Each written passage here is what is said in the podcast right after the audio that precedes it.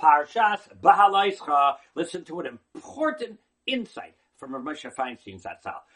Here's in the Parsha, Lama Nigara. We, we, there were people that were Tameh and they, they didn't want to lose out on the Korban Pesach. It, they didn't have to do it.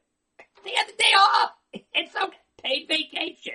It, you're Tameh. You're Patur. It's okay. Not your fault. They, they were doing a mitzvah. They, they were, whatever they were carrying, whatever, whatever gift that why they were Tameh. Not people were Tameh. They, what? No, no, we don't want to move out. No, Pesach, love, we don't want you got to do something. We, we don't want to, miss it. Wow. Rashi tells us on the spot, really, Ruya Haisa Parsha Leomer Ayde Moshe. Just like the rest of the Torah, Moshe Rabbeinu should have given these halachas, but no. Megalgalin's chus al yidei zakai.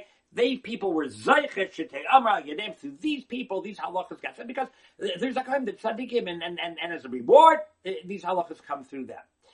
But they're good guys. They want to miss out.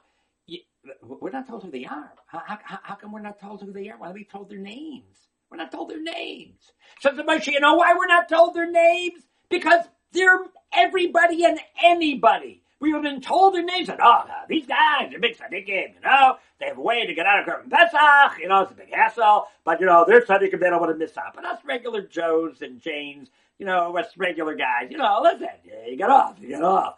No.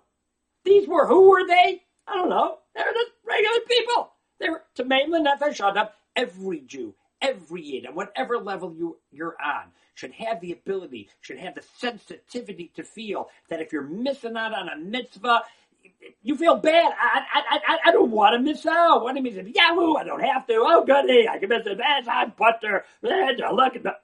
No. Misses are opportunities and their gifts. You don't want to miss out on the gift.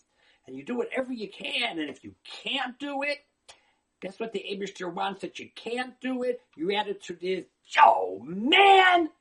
And you feel bad you miss out. Rather than saying, yo, I'm punter. And every one of us has the ability to reach that sensitivity and understanding of the power of mitzvahs to have that attitude. Have a wonderful Shabbos. Looking for more shiurim? RabbiYFeigenbaum.com. Comments or questions? Just email me, RabbiYFeigenbaum at gmail. Thank you.